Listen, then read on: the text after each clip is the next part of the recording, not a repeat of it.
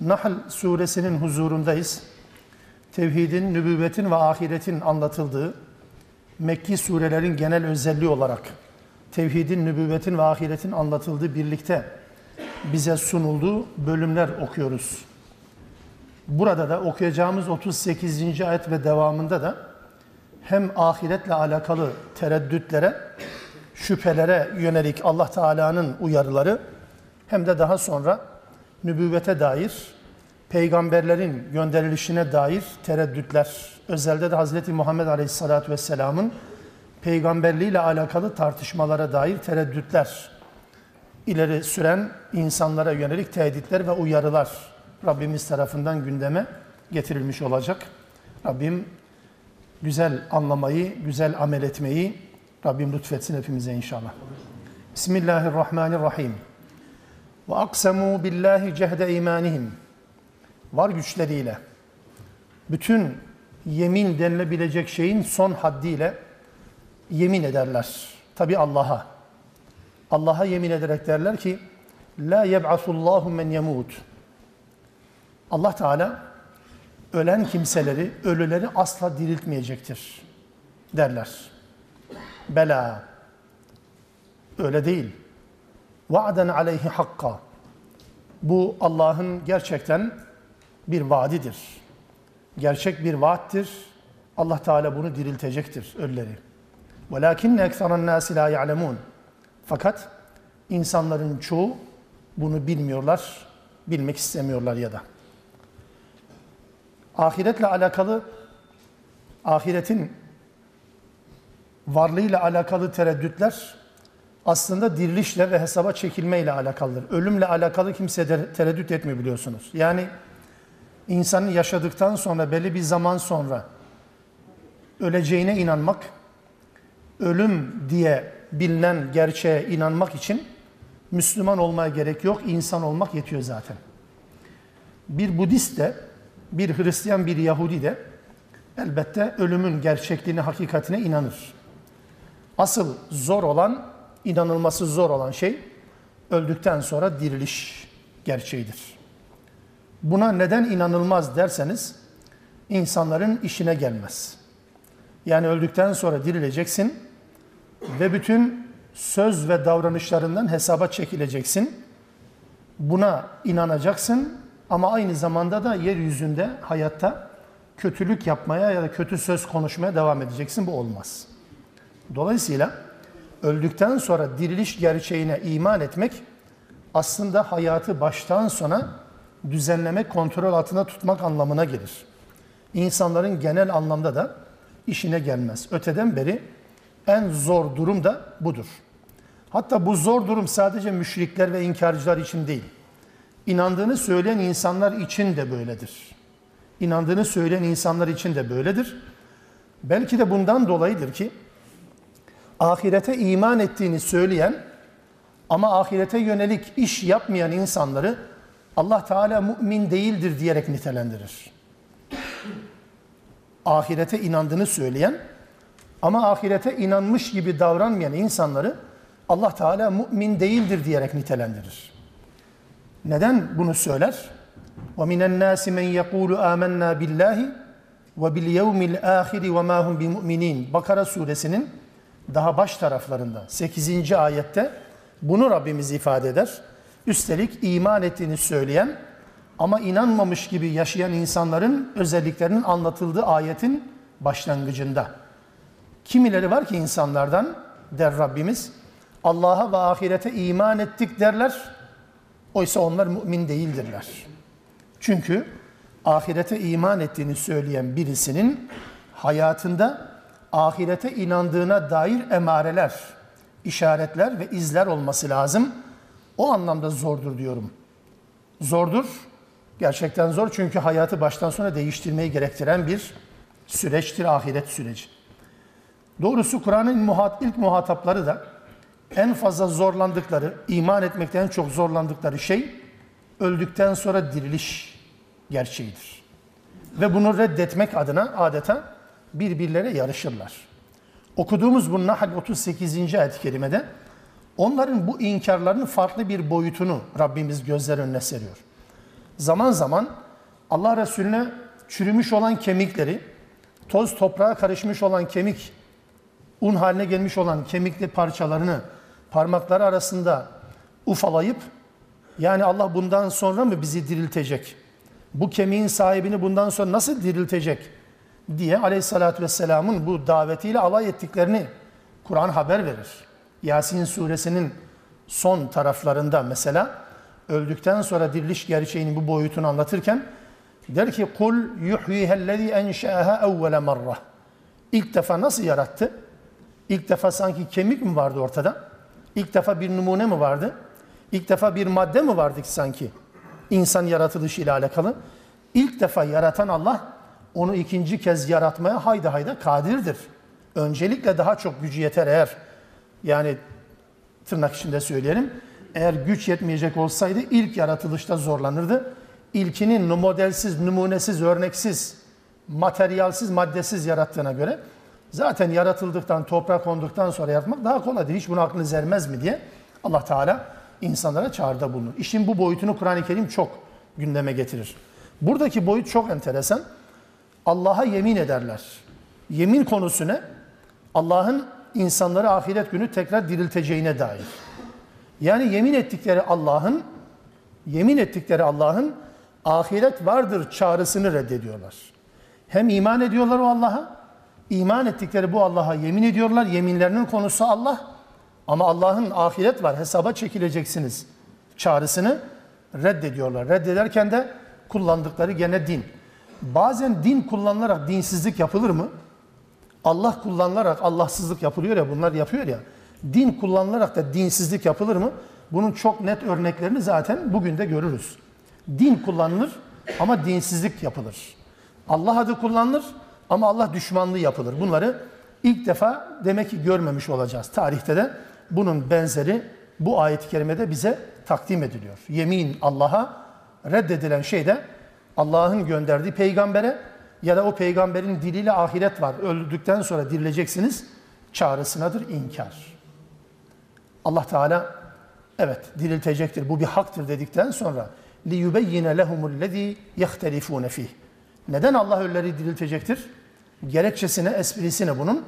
Çünkü çünkü kafirlerin, inkarcıların, müşriklerin ya da inandığını söylediği halde aslında inanmayanların ihtilaf ettikleri bir takım şeyler var ya, ihtilaf ettikleri, dünyadayken tartıştıkları, evet hayır dedikleri, var yok dedikleri, olur mu olmaz mı dedikleri, ihtilaf ettikleri birçok gerçeği Allah onları açıklamak için diriltecektir. Bunlar kapalı kalmaması lazım.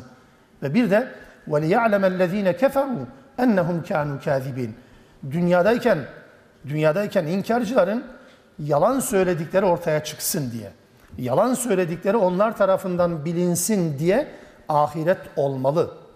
Yeryüzünde zalim var mı? Mazlum da var. Peki mazlum her zaman zalimden hakkını alabiliyor mu? Peki zalim her zaman cezasını bulabiliyor mu? Hayır. O zaman ahiret olmalı ki bunlar bu gerçeği öğrensinler. Ahiretin varlığı mantıksal açıdan da böyledir. Gerçi akılla bunu ispat etme imkanı yoktur da sadece söylemiş olmak için söylüyorum belki de. Burada zalim ve mazlum varsa, mazlum her zaman hakkını almıyorsa, zalim her zaman ceza görmüyorsa dünyada, herkes hak ettiğinin karşını dünyada alma imkanına sahip değilse her zaman ve zeminde, o zaman bu öyle bir zamana kalmış olmalı ki mazlum hakkını almalı, zalim cezasını bulmalıdır. Bu ancak ahirettir. O açıdan Allah Teala ahiret gerçeğinin gerekçesini böyle ifade eder. İhtilaflar ortaya çıksın. İnsanlar arasında oldum olası Adem'den beri kıyamete kadar da bu sürecek insanlar arasında tartışma konuları var. Mezhebi ihtilaflar, akideyle alakalı ihtilaflar, Allah'la alakalı ihtilaflar vesaire. Bu ihtilafların çözüleceği zaman ancak ahirettir. Birçok şey burada kalır. Birçok şey burada kalır, meçhul kalır meçhulden malume bilinir hale gelme süreci ancak ahirettedir. Onun için ahiret Allah Teala gerçekleştirecektir. Herkesin hesabını görecektir. Peki Adem'den kıyamete kadar, Adem'den kıyamete kadar sayısını ancak Allah'ın bilebileceği kadar insan öldü ve diriltilecekse acaba buna güç yeter mi Allah'ın? Acaba bu konuyla alakalı Allah'ın bir sıkıntısı olabilir mi?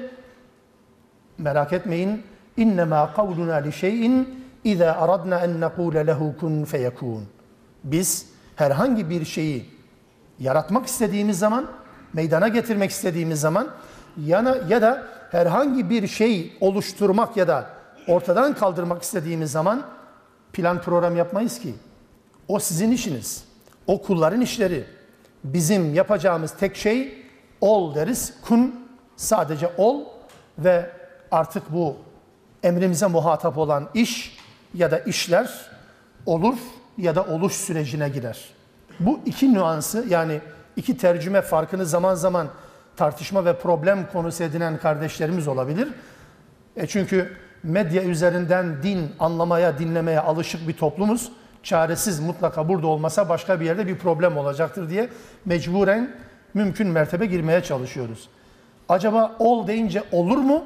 Yoksa ol deyince oluş sürecine mi girer? Doğrusu aynı şeydir zaten. Ol dediği zaman olur. Olur derken mesela Allah Teala bir insanın yaratılışına hükmetti. Bir anne babanın bir çocuğunun dünyaya gelmesine hükmetti. Ona ol der. Ol dediği zaman çocuk hemen anne karnından dünyaya mı gelir? Yoksa ol dediği zaman bu karar verildikten 9 ay sonra dünyaya gelir mi? E budur yani. Oluş sürecine girer demek zaten. Yani burada bir polemik konusu yapılmaya çalışılır. Hayır yani ol dediği zaman olur ya da ol dediği zaman oluş sürecine, meydana geliş sürecine girer. Demek arasında çok da bir fark yok. Onun için Allah Teala için bunlar basit şeylerdir, kolay işlerdir. Allah Teala sadece olmasını murad ettiği zaman o işler olur. İnsanların dirilişleri yaratılışlarından daha kolaydır eğer bir kolaylık, zorluk söz konusuysa. Tekrar yaratılışları daha zordur ilk yaratılışlarına göre. Daha zordur. Yanlış söyledim. İlk yaratılışları sonradan yaratılışlarına göre daha zordur. Eğer bir zorluk söz konusuysa Allah bunu yapar. Onun için Allah için bir zor diye bir şey yoktur. Onu sadece insanlar kendileri için düşündüklerini Allah için de düşünmeye çalışırlar da öyle yanlış yaparlar. Kimileri böyle ahireti problem edinirler. Hesap vermek istemediklerinden dünyada yaptıklarının ya da söylediklerinin karşılarına bir hesap ve ceza konusu olarak çıkma endişesinden dolayı istemezlerken karşı tarafta da iman edip gerektiği zaman hicret etme fedakarlığına katlanan Müslümanların da olduğunu Rabbimiz haber verir.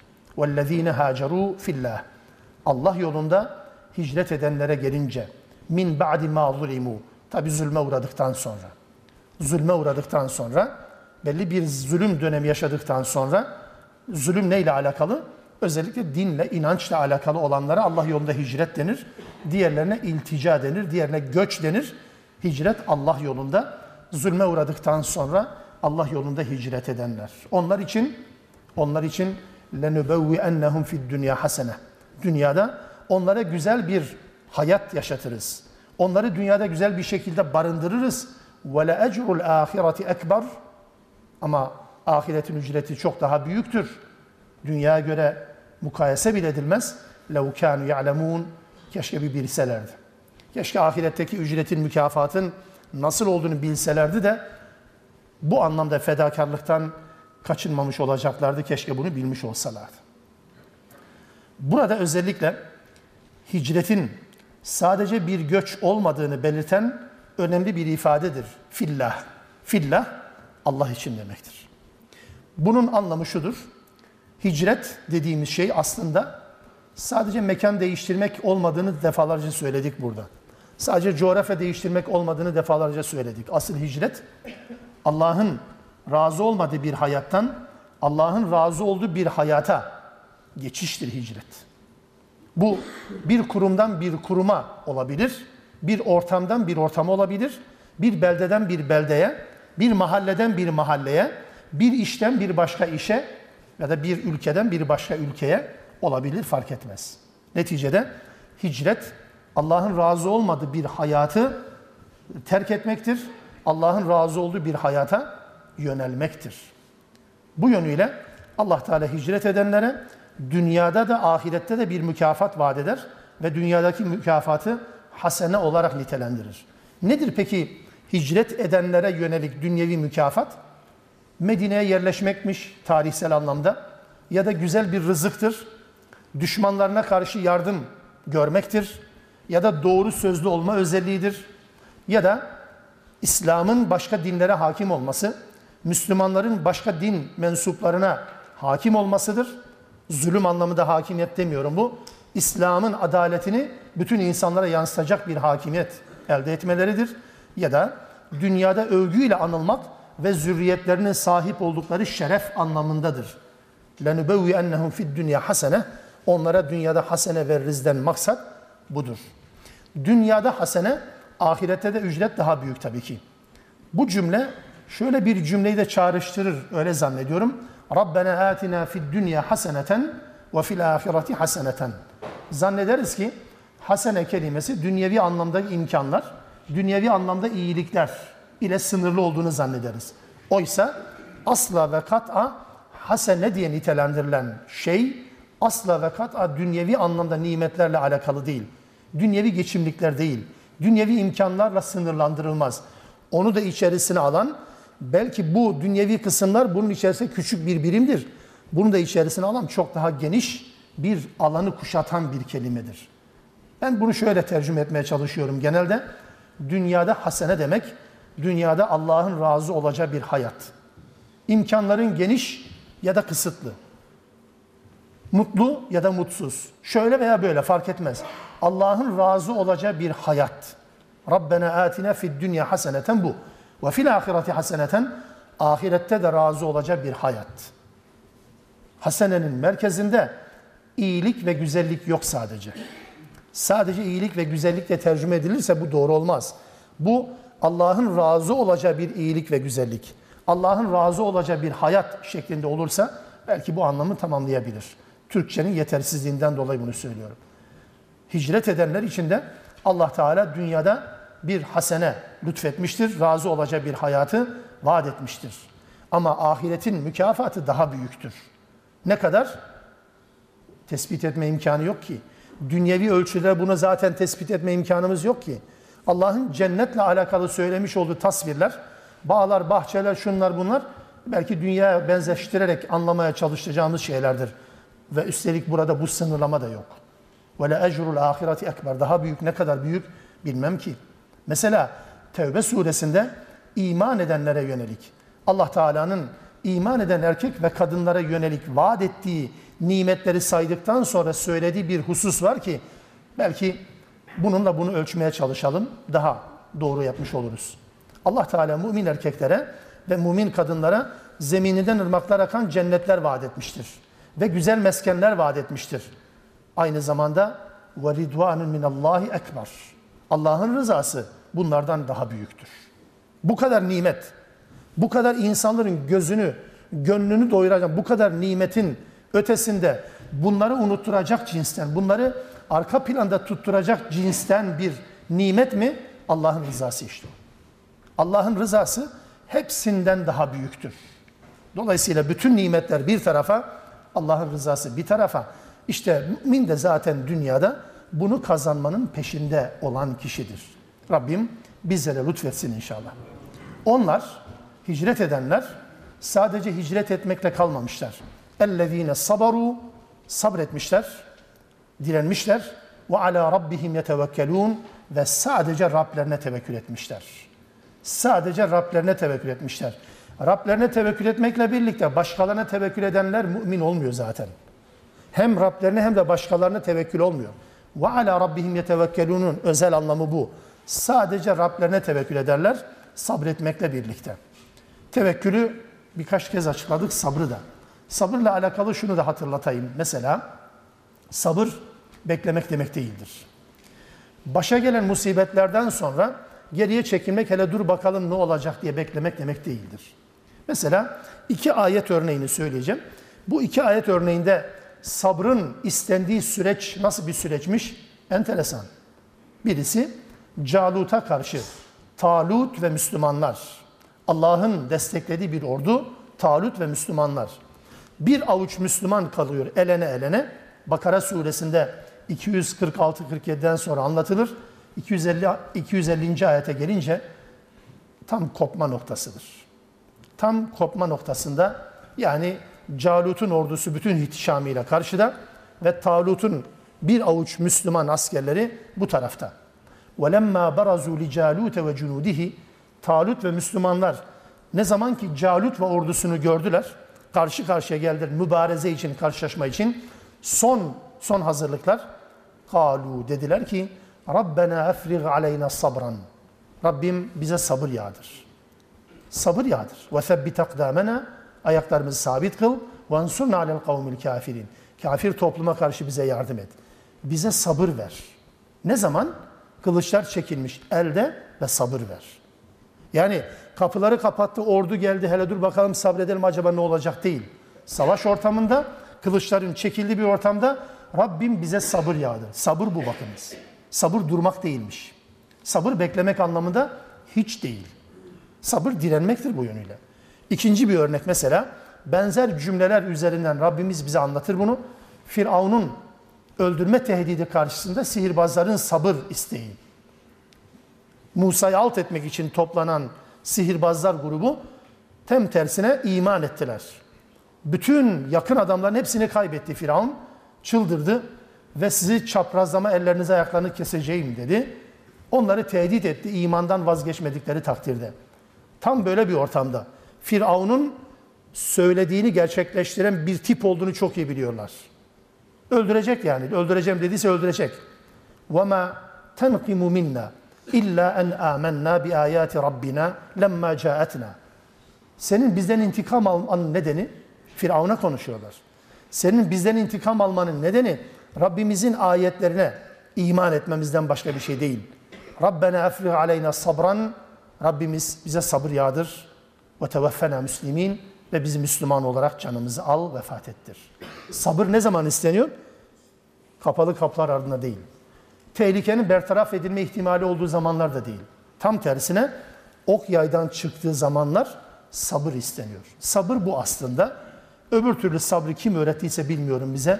Sadece beklemek, hele dur bakalım demek, bir hikmet aramak, sonucunu neticelendirdikten sonra da iş işten geçmiş oluyor. Zaten böyle bir sabır modeli de yok. Bu iki örnek, Firavun'un sihirbazları ve de e, Talut'un Calut'a karşı söylediği Tam savaş ortamında sabır isteği. O anlamda sabretmek direnmektir.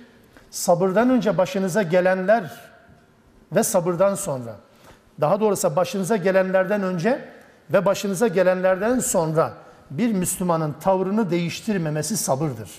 Kaymaması, taviz vermemesi sabırdır. Tekrar edeyim. Bir musibetle karşılaştınız. Musibet insanların bazen zihin dünyasını Allah bullak edebilir.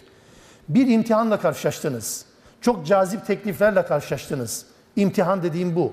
O teklifle karşılaşmadan önce Müslümanlığınızın seviyesiyle, o teklif ve o musibetle karşılaştıktan sonra imanınızın, İslam'ınızın seviyesi sizin sabır seviyenizdir. Sabır odur işte. Her şeye rağmen değişmeden direnmektir. Direnmektir tabii ki yoksa beklemek demek değildir. Bu gerçeği de söyledikten sonra nübüvvet gerçeğine, Allah Resulü'nün reddedilmesi üzerinden tarihte reddedilen elçilere dair bir tespitle Rabbimiz bizleri uyarır. وَمَا أَرْسَلْنَا مِنْ قَبْلِكَ اِلَّا رِجَالًا نُوحِ اِلَيْهِمْ Biz senden önce vahyettiğimiz, kendilerine vahiy gönderdiğimiz insanlardan başka kimse elçi göndermedik.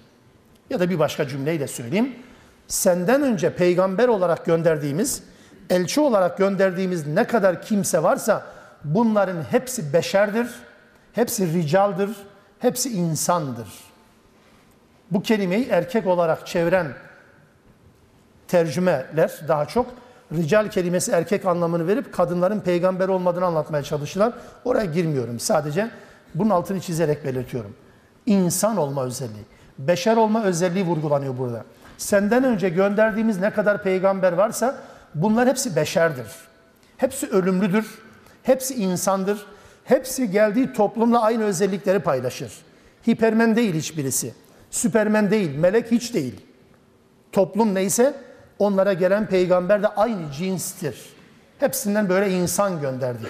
Beşer gönderdik, ölümlü gönderdik. Fes'elû ehle zikr in kuntum la ta'lemun. Zikir ehline sorun.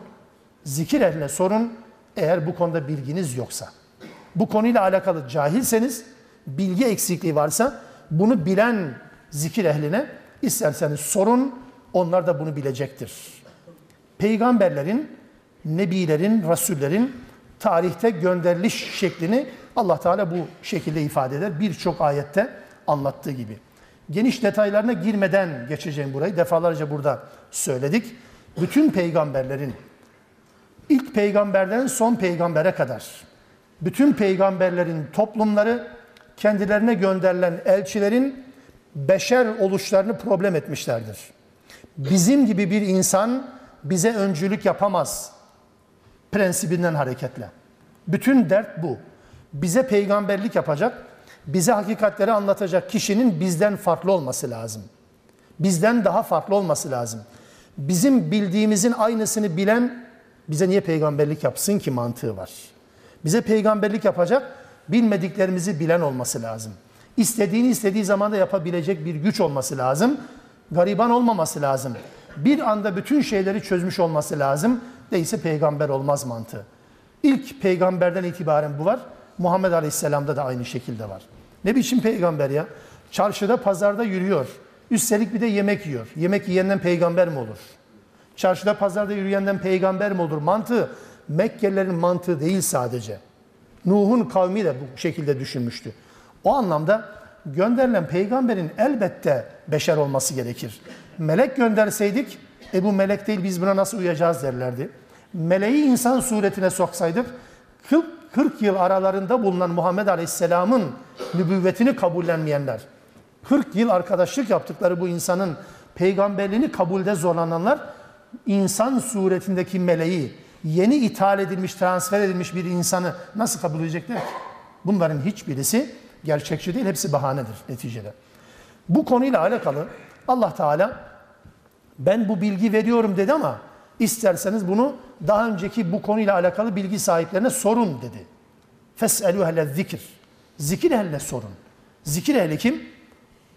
Zikir yapanlar değil tabii ki. Yani zikir halkası çevrenlere gidip bu iş sorulmaz. O anlamda değil. Zikir ehli kim? Bu ayetlerin bağlamı da zikir neyse odur. Zikir ne? Vahiy. İster önceki vahiy, ister bu Kur'an. Çünkü Tevrat'ı da Allah Teala zikir diye nitelendirir. İncil'i de asıl kaynak köken itibariyle onu da zikir olarak nitelendirir. Kur'an'ı da zikir olarak nitelendirir. Ortak payda nedir? Allah kaynaklı bilginin adı zikirdir. Yani gündemde tutulması gereken bilgilerdir çünkü. Zikir budur. Onun için ehli kitabın alimleri ya da diğer kitaplara vakıf olanlar ve de önceki peygamberlere dair bilgi sahibi olan kimselere bunu sorun. Sorduğunuz zaman da bunu size söyleyeceklerdir.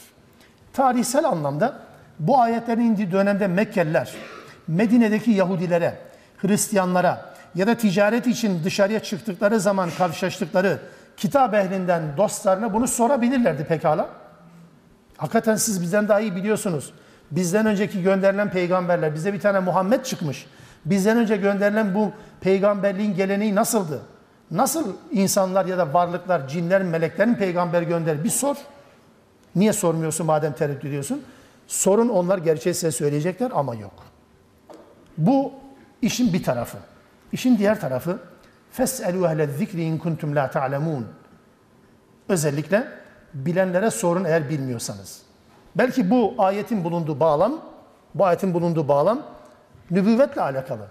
Yani vahyin verdiği bir bilgiyle alakalı. Altını çizerek söylüyorum. Vahyin verdiği bir bilgiyle alakalı elbette vahiy bilen insanlara soracaksınız.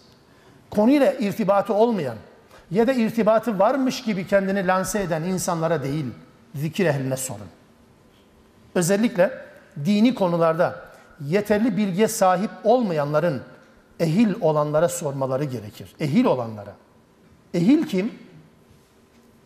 Kimin bilgisine itibar edilir? Ya da kimin verdiği bilginin peşinden gidilir? Bir insanın söylediklerinden ziyade hayatı önemlidir. Hayatını bilmediğiniz bir insanın sadece ekranlardaki sözlerine tav olmayın. Böyle bir böyle bir kural yok. Tanımadığınız insanları verdiği bilgileri bilgi olarak savunma gibi bir gaflete de Müslümanlar düşmemeli. Özellikle hayatları bilinen, en azından görüntüleri itibariyle yaşadıkları ve ortaya koydukları, yayın akışı içerisinde ortaya koydukları tavır ve davranışları itibariyle Müslümanlarla çok fazla bağdaştırılamayacak, örtüştürülemeyecek davranışları olan insanların sözlerini ehil insanların sözü gibi değerlendirmeyin. Başlarında profesör olabilir, doçent olabilir, kariyer sahibi insanlar olabilir, çok meşhur olabilir. Aslında meşhur kimse yok. Kanallar tarafından meşhur edilen insanlar olabilir, medyatik olabilir, reytingçi olabilir belki ama bu insanlar ehil değilse peşinden gitmeyin. Yasin'den bir cümleyle ifade edelim bunu. Kimin peşinden gidilir? Yasin'de Ashabul Karye anlatılırken, Ashabul Karye anlatılırken yani bir belde halkına gelen iki elçi. Sonra üçüncü elçiyle desteklenmiş. Sonra bunlar bir mücadele başlamış aralarında. iman etmemekte direnmişler. Derken şehrin varoşlarından racülün aksal min aksal medineti koşmuş gelmiş bir adam. Şehrin varoşlarından. Ya ne oluyor? Niye bunlara iman etmiyorsunuz? Son mahallenin son evinde de iman eden, duyan birileri varmış demek ki. Bunlara niye tabi olmuyorsunuz ki? İttebi'u men la yes'elukum ecran ve hum muhtedun. Ölülere okumaya devam edin. İttebi'u men la yes'elukum ecran ve hum muhtedun. Kime tabi olun? Sizden ücret istemeyen ve de kendisi dürüst olanlara tabi olun. Bu iki özelliği bir arada bulundurmayan bir insanın peşinden gidilmez kardeşlerim. Bu iki özelliği bir arada bulundurmayan, bu özelliklerden birini sadece bulunduran bir insanın peşinden gidilmez. Çok dürüst olabilir, dini ticaret malzemesi yapmışsa boş verin onu. Bir insan ücretsiz yapıyor, bedava yapıyor işleri, anlatımı bedava, program yapması bedava ama kendisi dürüst değil. İnsanlara zühdü tavsiye ederken kendisi şatolarda yaşıyorsa, insanlara infak emrederken başkalarının kendisine infakını istiyorsa, insanlara dürüst olmayı emrederken yağcılık ve dal kavukluğun daniskasını yapıyorsa, insanlara haya ve iffeti önerirken dekolte kıyafetli insanlarla program yapıyorsa o insanların peşinden gidilmez. İttebi'u men la yes'elukum ecran ve hum muhtedun. Hem kendisi dürüst olacak hem bedelsiz yapacak. Karşılıksız yapacak. Yapacaksa bu. Onun dışında onun dışındakiler sadece şov. Şova ihtiyacı var. Onun sizin de şovmenlere, şovmenleri izleme ihtiyacınız var. İzleme devam edin. Hangi bilgi elde edebilirsiniz ki? Neticede böyle bir bela ve musibetle karşı karşıyayız. Google varken, YouTube varken Allah'ın kitabı zikir ehli yok. Kime soracaksınız? Takıldınız. Vallahi hocam YouTube'dan konuyla alakalı 3-5 tane video izledim. Kafam karıştı. İyi ki deli olmamışsın daha. Tabii ki. Efendim birkaç konuyla alakalı şöyle işte Google'dan araştırma yaptım, dosyalar falan baktım. Bir türlü bir şey anlayamadım. Anlamayı bekliyordun zaten ki. Allah diyor zikir eline sorun. Sen diyor ki fes elu Google. Google'a sor. Öyle. Yanlış mıyım kardeşlerim? Allah aşkına yanlış mıyız ya? İnternete sorun diyor. Allah diyor zikir eline sorun. Siz Google'a soruyorsunuz, YouTube'a soruyorsunuz. Televizyon programcılığı içerisinde, televizyon proje, programcılığı içerisinde başkalarının düzenlediği bir program çerçevesinde dini bir meselenin noktalandığına şahit olmamışız, olamayacaksınız da. Olamayacaksınız da. Zaten olmanız için, bir meselenin çözülmesi için bu programlar yapılmıyor. Adını söyleyerek meşhurlaştırmak yerine genel anlamda söyleyeyim hepiniz bilirsiniz. O kadar firaset sahibisiniz elbette. Allah'ın kitabıyla birliktesiniz. Allah aşkına 8 yıl öncesine kadar, 10 yıl öncesine kadar bütün çabaları Müslümanları ispiyonlamak, ihbar etmek, Müslümanları şikayet etmek, Müslümanların eziyet çekmesini sağlamak, kazandıkları 3-5 kuruşu nasıl ellerinden alırım derdiyle plan program yapan kanalların din anlatma gibi bir derdi olabilir mi ya? Allah'tan korkun. Kime soracaksınız ki? Soracağınız insanı belirleyin. İttebi'u men la yes'elukum ecran ve hum muhtedun. Kitabıyla köşe dönmeyenler, sözleriyle köşe dönmeyenler, her konferansa bilmem kaç para almakla köşe dönmeyenler, dine reyting alanına dönüştürmeyen insanlar, evet bu insanlardan öğrenin. Kimse, adı neyse. Öğrenin, yanlış öğrenme hakkınız da var. Bakın açıkça söyleyeyim. İnsanların yanlış öğrenme hakları da var. Hata yapma payları da var. Hata yapmak niyetiyle olmamak şartıyla söylüyorum. İnsanlar yanlış öğrenebilirler, yanlış bilgi verebilirler. Yeter ki dürüst olsun, yeter ki dini ticarete alet etmesin. Bu insanların peşinden gidilir. Onun için fes'elu hele zikir. Kime soracaksınız? İn kuntum la ta'lemun. Bilmiyorsa ehline soracaksınız. Bilen birine soracaksınız. Bu Allah Teala bize öğrettiği bir kuraldır. Ayet 44. Bil beyinat. O gönderdiğimiz peygamberler beyinelerle gönderdik. Apaçık delillerle, apaçık belgelerle gönderdik. Ve zubur ve kitaplarla gönderdik. Zubur, zebur kelimesini çağrıştırabilir. Genel anlamda kitapların ismi. Allah'ın gönderdiği mesajların toplu adı zubur. Zubur onlarla gönderdik. Ve enzelna ileyke zikir. Bakın sana da zikri indirdik. Kur'an'ı yani. Az önce feselu hele zikirdi. Vahiy ehline sorun kimse bu. Burada da yine Kur'an'ın adı zikir. Biz de sana zikri indirdik. Yani Kur'an'ı indirdik. Niçin? لِتُبَيِّنَ لِلنَّاسِ İnsanlara açıklayasın diye. Neyi açıklayacaksın? مَا نُزِّلَ اِلَيْهِمْ Onlara indirilen şeyleri açıklayasın diye. وَلَعَلَّهُمْ يَتَفَكَّرُونَ Ve de düşünsünler diye. Böylece düşünsünler. Sana indirdiğimiz kitabı insanlara açıklayasın diye. Peygamberin görevi ne? Eğer peygamberin görevi Allah'ın indirdiği kitabı insanlara bildirmekse Allah Teala burada lilübe yine değil. Liyübe yine değil. Ya da litübe yine değil. Senin açıklaman için şeklinde olmaz ya. Okuman için. Peygamber okur, Müslümanlar da dinler, amin der, sadakallahu azim der. Peygamber okur, Müslümanlar dinler. Yübe yine ne? Beyan etmek ya. Açıklamak. Allah'ın kitabını açıklama misyonu var Peygamberin aleyhissalatü vesselamın. Nahl 44. ayet bunu bir kez daha önümüze koyuyor. Sana bu kitabı indirdik ki kendileri için indirilen şeyin ne olduğunu, kendileri için indirilen şeyleri açıklayasın ve aynı zamanda onlar da bunun üzerinde düşünsünler. Açıklayan bir peygamber. Hazreti Peygamber'in görevi sadece Allah'ın sözlerini nakletmek değildir kardeşlerim. Sadece Hira'dan duyduklarını Mekke'ye aktarmak demek değildir. Görev bu değil sadece. Bununla birlikte sözlü veya fiili olarak açıklamak, yorumlamak ve uygulamada örnek olmaktır her şeyden önce. Arapça çok iyi biliyorlardı Kur'an ilk muhatap çevresi. Arapçayı çok iyi biliyorlardı. Bizim şimdiki ukalalardan çok daha iyi biliyorlardı. Çok daha iyi Arapça bilmelerine rağmen Peygamber aleyhissalatü vesselam onlara şunu söylemedi.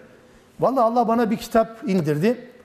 Siz benden daha iyi bilgilisiniz çünkü okuma yazma bilenleriniz var, edebiyat parçalayanlarınız var, şiirler yazanlarınız var. Benim ne okumam var ne yazmam var. Siz daha iyi bilirsiniz. Bunu yaşayın hadi buyurun. Deyip çekilebilirdi. Veya Hira'ya adres gösterirdi. Ona paket olarak bir Kur'an-ı Kerim indirilmiş. Gidin bakın zaten Arapça biliyorsunuz. Sözlüğe, lügate hiç gerek yok. Niye olmadı bu? Çünkü bu kitabın kavramlarının, kelimelerin beyan edilmesi lazım. Açıklanması lazım. Kur'an'ın indiği dönemde birçok kavram, birçok terim, özel kavram ve terimlerden bahsediyorum. Herhangi bir kelimeden bahsetmiyorum. Özel kavram ve terimleri Araplar ilk defa duyuyorlardı. Yanlış söyledim. Duymuşlardı ama Kur'an'ın kullandığı anlamda ilk defa duyuyorlardı. Kur'an onlara yeni bir anlam yükledi. Kur'an buna yeni anlamlar yükledi. Bu anlamı yükleyen kimdi? Metinde yazılı değildi ki yazılı gelmemişti zaten. Zaten yazılı gelmemişti. Allah Resulü söyledi. Allah böyle buyuruyor. Nifak dedi. Ne demek nifak? Nifak tarla faresinin toprak altında açtığı tünelin adıdır. Araplar bunu böyle biliyor. Kur'an böyle mi anlattı peki? Bir inanç biçimi olarak anlatmadı mı? Kur'an infak dedi bu kez. Allah yolunda harcama dedi. Ne alaka var?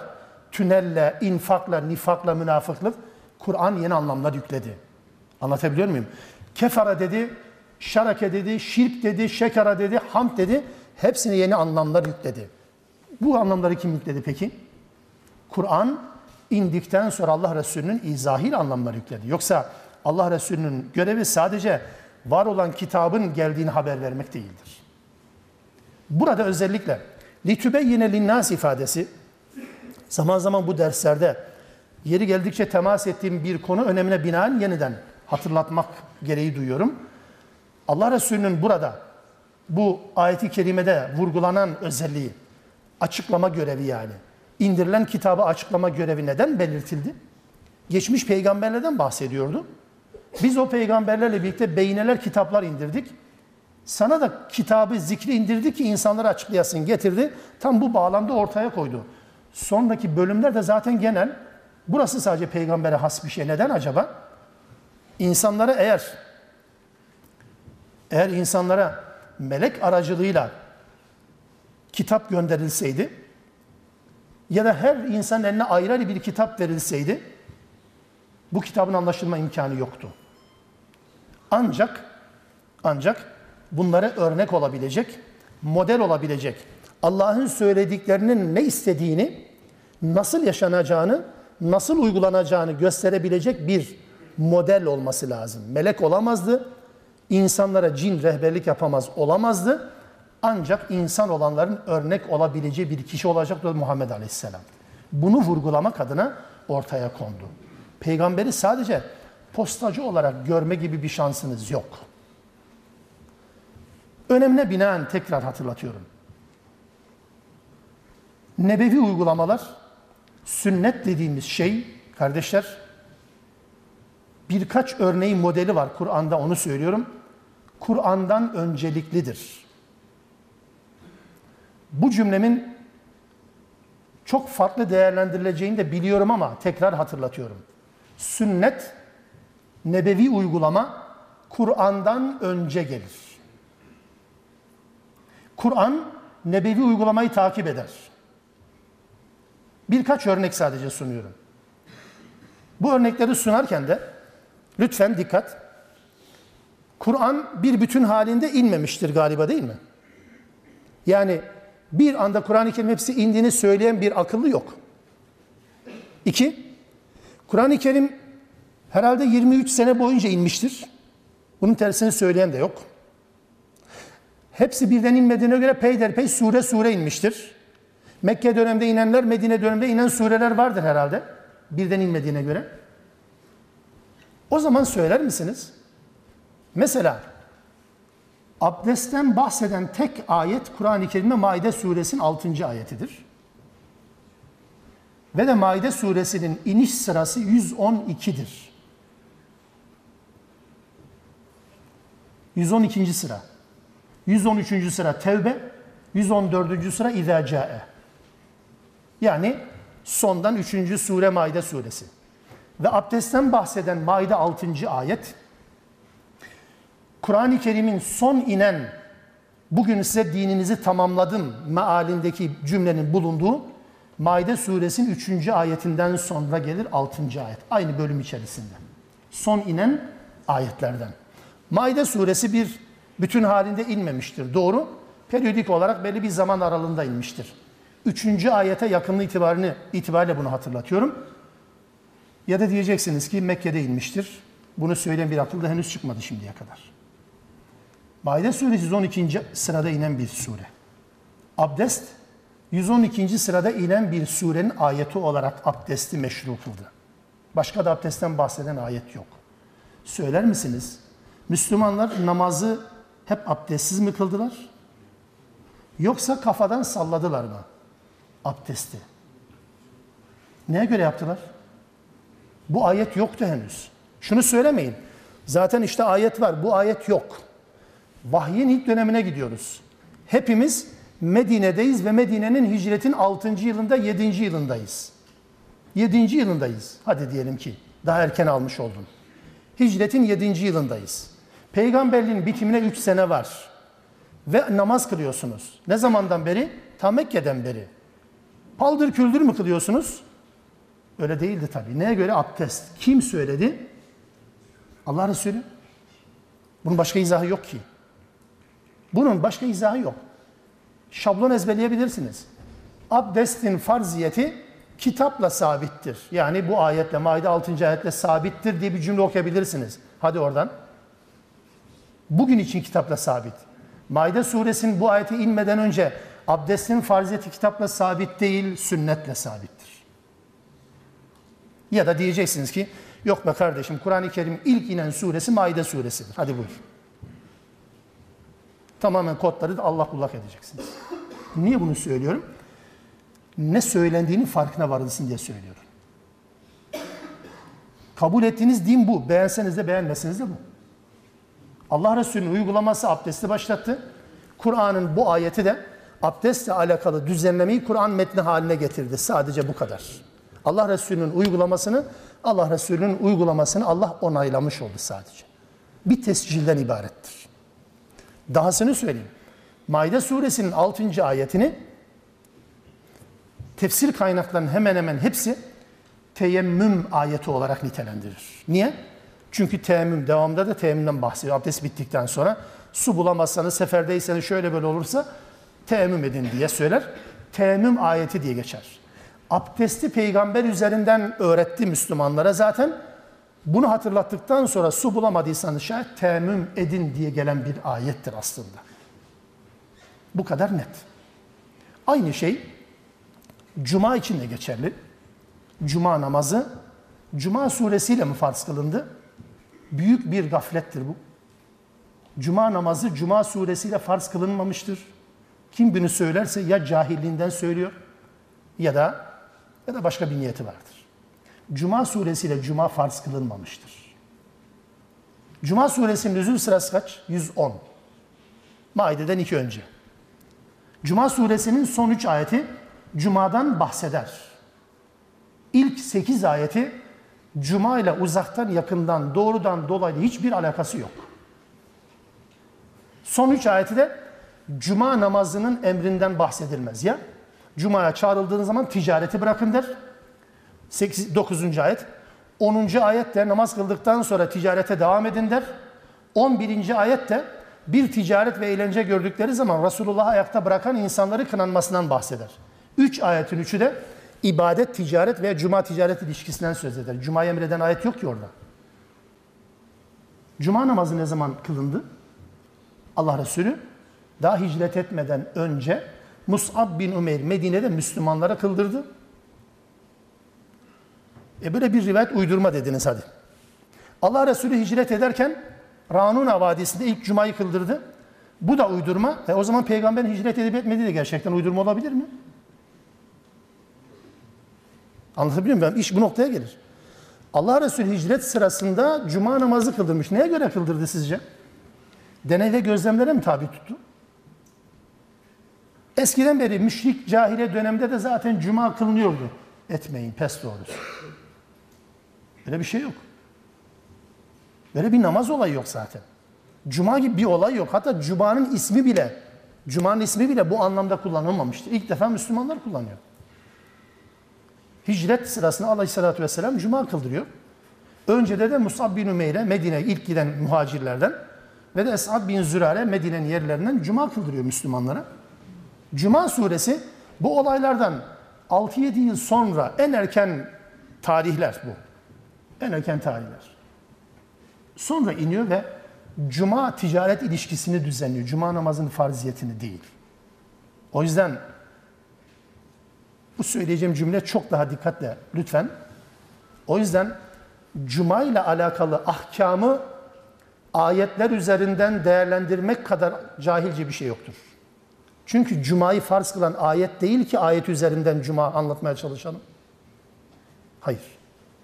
Yani bu Cuma kimlere farz? Kimlere değil? Kardeşim ayetlerin konusu bu değildi ki. Cuma'yı farz kılan ayet değildi ki bu ayetin kapsamına erkekler mi girer, kadınlar mı girer? Ey iman edenler diye sesleniyor. Kadınlar da erkekler de Cuma ile mükellef. Pardon. Cuma'nın farziyeti bu ayetle mi başladı ki ey iman edenlerin kapsamına kadınlar da koyuyorsunuz? Hükmünü koyan kim? Allah değil ki ya. Allah'ın Resulü yani Allah değil ki derken ayet olarak yok anlamda söylüyorum. Allah Resulü bu uygulamayı koydu. Allah da bunu onaylamış oldu. Dedi ki ey iman ettiğini söyleyenler cuma için namaza çağrıldığınız zaman ticareti bırakın. Çağrı bu. Cuma suresinin 9. ayeti. Aynı şey mesela kıble değişikliği için de söz konusu. Allah Teala peygambere dedi ki görüyoruz ki sen razı olacağın bir kıble peşindesin. Yani mescid, başka bir tarafa, Mescid-i Aksa lafzını telaffuz etmiyorum. Başka bir tarafa dönüyor peygamber. Diyor ki sen bir başka tarafa dönme peşindesin, böyle bir arzun var. Seni isteğin doğrultusunda bir kıble yönlendireceğiz. فَوَلِّ وَجْهَكَ شَطْرَ الْمَسْجِدِ الْحَرَامِ der. Bundan sonra Mescid-i Haram'a dön.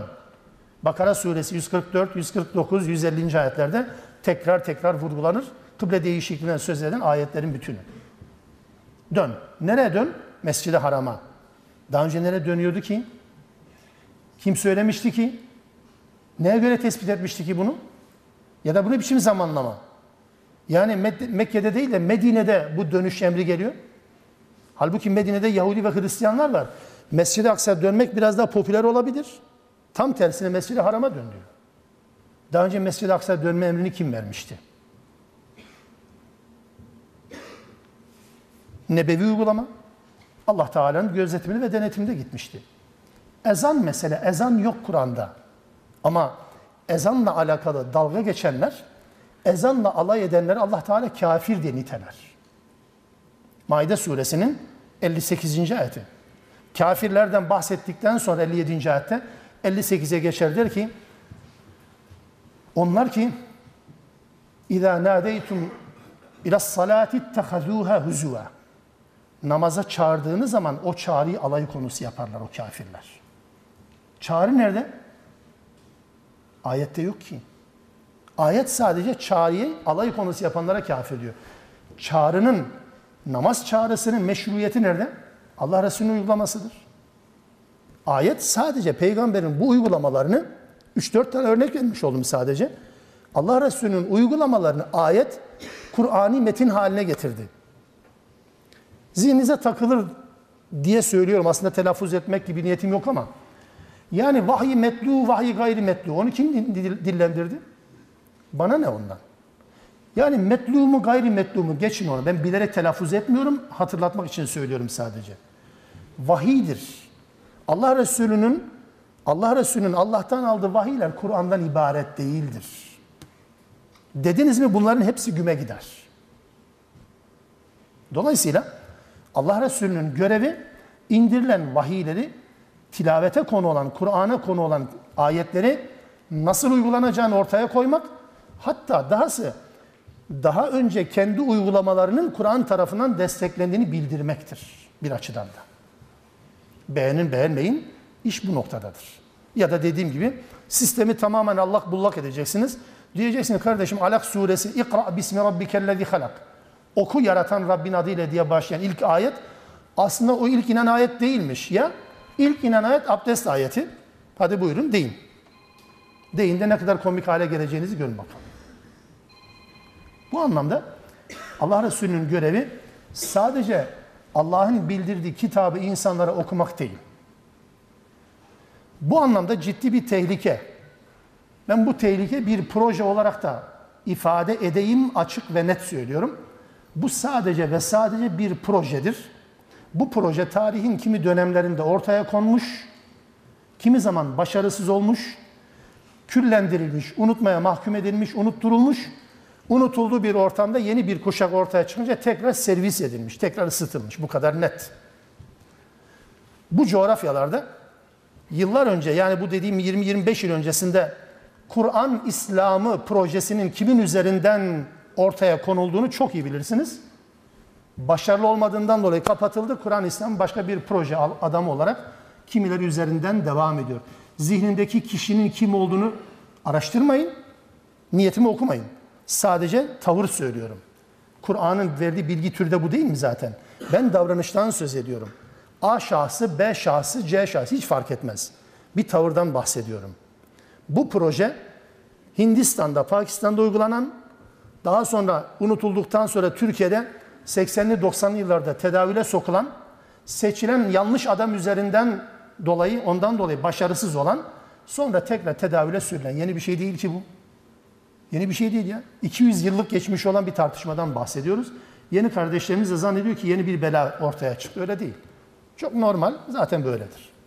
Asıl bir şey daha dikkatinizi çekmek isterim. Hazreti Peygamber'in dindeki konumunu tartışmanın iki tehlikesi var kardeşlerim.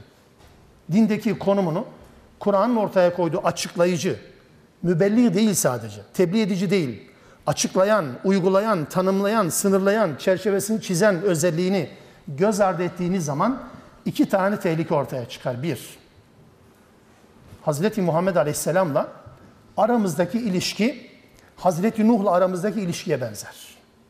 Hazreti Lut'la Hazreti Salih ile aramızdaki ilişkiye benzer. Ne yani bu? Onlar Kur'an tarafından bize ibret sahneler olarak anlatılır ya. Lüzumsuz değil tabii ki. Ama Salih'in cümleleri din ahkam olarak bugün beni bağlamıyor ki. Musa'nın mucizeleri bugün beni bağlamıyor. Ben sadece Musa'nın yaptığı tebliğ sürecinde neler çektiğini anlatmak adına, anlamak adına bunları okuyorum. Allah da bunun için bildiriyor bana. Bu. Benim peygamber ilişkimde bu duruma gelir biliyor musunuz? Salih neyse Muhammed Aleyhisselam da o. Salih'te nasıl bahsettiyse peygamber e, yani peygamber olmadığını söylemiyor elhamdülillah kimse. Onun peygamberliği kimse tartışmıyor da ama Salih gibi, Lut gibi, Şuayb gibi değerlendiriyor. Yani o zaten peygamberdi. Gelmişti gerçekten. Eyvallah tamam. Fakat yani ilişkimiz bu kadar. Önceki peygamberlere karşı sorumluluğumuz neyse bu mantık devamında Muhammed Aleyhisselam'a karşı sorumluluğumuz da aynısıdır. Peygamber olarak kabul ederiz, öperiz, başımıza koruz. Kutlu doğumlarda bir de gül dağıtırız. Olur biter. Sorumuz bu kadar. Gerçi bunu yapana gül de dağıtmıyor da. Sonra biz sadece onun bir peygamber olduğuna şehadet ederiz. Ama sünnetine uymak zorunda değiliz. Tıpkı Salih'in sünnetine uymak zorunda olmadığımız gibi. Tıpkı Yusuf'un yaptığını yapmak zorunda olmadığımız gibi. Tehlikenin bir tanesi bu. İkincisi, Kur'an'ın ilim gerektiren ayetlerin anlaşılması. Belli bir bilgi, belli bir bilgi, birikim gerektiren ayetlerin anlaşılması için yeni bir kitap ve yeni bir peygambere ihtiyaç ortaya çıkar. Çünkü tıkandınız, daraldınız o ayetleri, o kavramları hepsi değil ama bir ilim gerekli, bilgi gerektirir. Elinizdeki mealden bunu telafi edemiyorsunuz. Birine mutlaka sormanız lazım. Yeni bir kitaba ihtiyaç var. Yeni bir peygambere ihtiyaç var. Yeni bir peygamber gelmeyeceğine göre. Yeni bir kitap inmeyeceğine göre. Acaba o yüzden mi yeni peygamberler ve yeni kitaplar türetiliyor? Tabii ya. Ne fanatizm var değil mi? Ne kadar fanatizm. Dediyse, dediyse doğrudur, bitti. Peki Allah'ın ayetlerinin anlaşılması için peygambere ihtiyaç duymayan bu kafa, başkalarının bu ayetleri açıklamasına niye ihtiyaç duyar ki? O olmadan bu ayet anlaşılmıyor. Onun için mutlaka kanallarda anlatmam lazım, mutlaka ders yapmam lazım, mutlaka şuraya buraya gitmem lazım. Niye? Çünkü bu ayeti ancak ben doğru anlatırsam anlaşılabilir diyorsunuz. Ama bu ayetle alakalı siz peygambere bir cümlelik söz hakkı vermiyorsunuz. Kendinize de bir ayetle alakalı bir saat konuşma hakkı veriyorsunuz. Edepsizlik değil mi? O anlamda peygambere verilmeyen bir söz hakkını yeni liderlere, yeni kitaplara vermenin mantığıdır aslında bu. İş bu noktaya kadar gelir mi? Tabii ki kardeşlerim. Onun için Allah Resulü'nü Kur'an'ın bize tanıttığı bir perspektiften, bir bakış açısından anlamak zorundayız. Peygamberin görevi sadece Allah'ın Hira'da indirdiğini, bildirdiğini olduğu gibi aktarmak değildir. Allah Resulü'nün açıklayıcı bir özelliği vardır. Mesela bunların hepsini anlattım ama bir önemli hatırlatma daha da bulunayım. Abdest ayeti içerisinde kullanılan kimi terimler var. Cünüpseniz gusledinceye kadar diyor. Gusledin, cünüpseniz. Cünüp ne? İnsan nasıl cünüp olur? Peygamber yok. İzah edin. Meshedin diyor. Başınıza meshedin. Aslında mesih kuru elle de yapılır. Ben şu anda başımı meshetmiş oldum. Peki başımı böyle meshedince abdest mi oluyor? Ne kadar meshetmem lazım? Yeni peygamberler bunu çok iyi biliyor. Nedense. Yeni türeyen peygamberler bunu çok iyi bilebiliyorlar. Aleyhissalatü Vesselam'ı çıkardığınız zaman bunların hiçbirisinin sınırı olmuyor ki. O anlamda Aleyhissalatü vesselam'ı sadece Kur'an'ı bize anlatan bir kişi olarak görmek, bunu anlattıktan sonra görevi bitti diye düşünmek, onu reddetmekle eşdeğerdir. Reddetmekle eşdeğerdir. Bir anlamı yok ki. Budanmış, kolu kanadı kırılmış bir peygamber tasavvuru, inkar edilen bir peygamber tasavvurundan farkı yok ki o yönüyle. İnkar etmiş gibi değerlendirdiğimi zannetmeyin. Tekfir etmedim. Sadece yapı olarak, peygamber tasavvuru olarak aynı noktada kesişir. Bir de bu tavrı ortaya koyanların kimin ekmeğine yağ sürdüğünü, kimleri daha çok mutlu ettiğini bir bakarsanız, bir incelerseniz aslında ne demek istediğini de çok iyi anlamış olursunuz. Kim daha çok memnun oluyor, kim zil takıp oynuyor. Rabbim istikametten ayırmasın, sırat-ı müstakimden ayırmasın, doğruyu söyletsin bize, yanlıştan muhafaza etsin. Subhanekallahümme bihamdik. أشهد أن لا إله إلا أنت أستغفرك وأتوب إليك.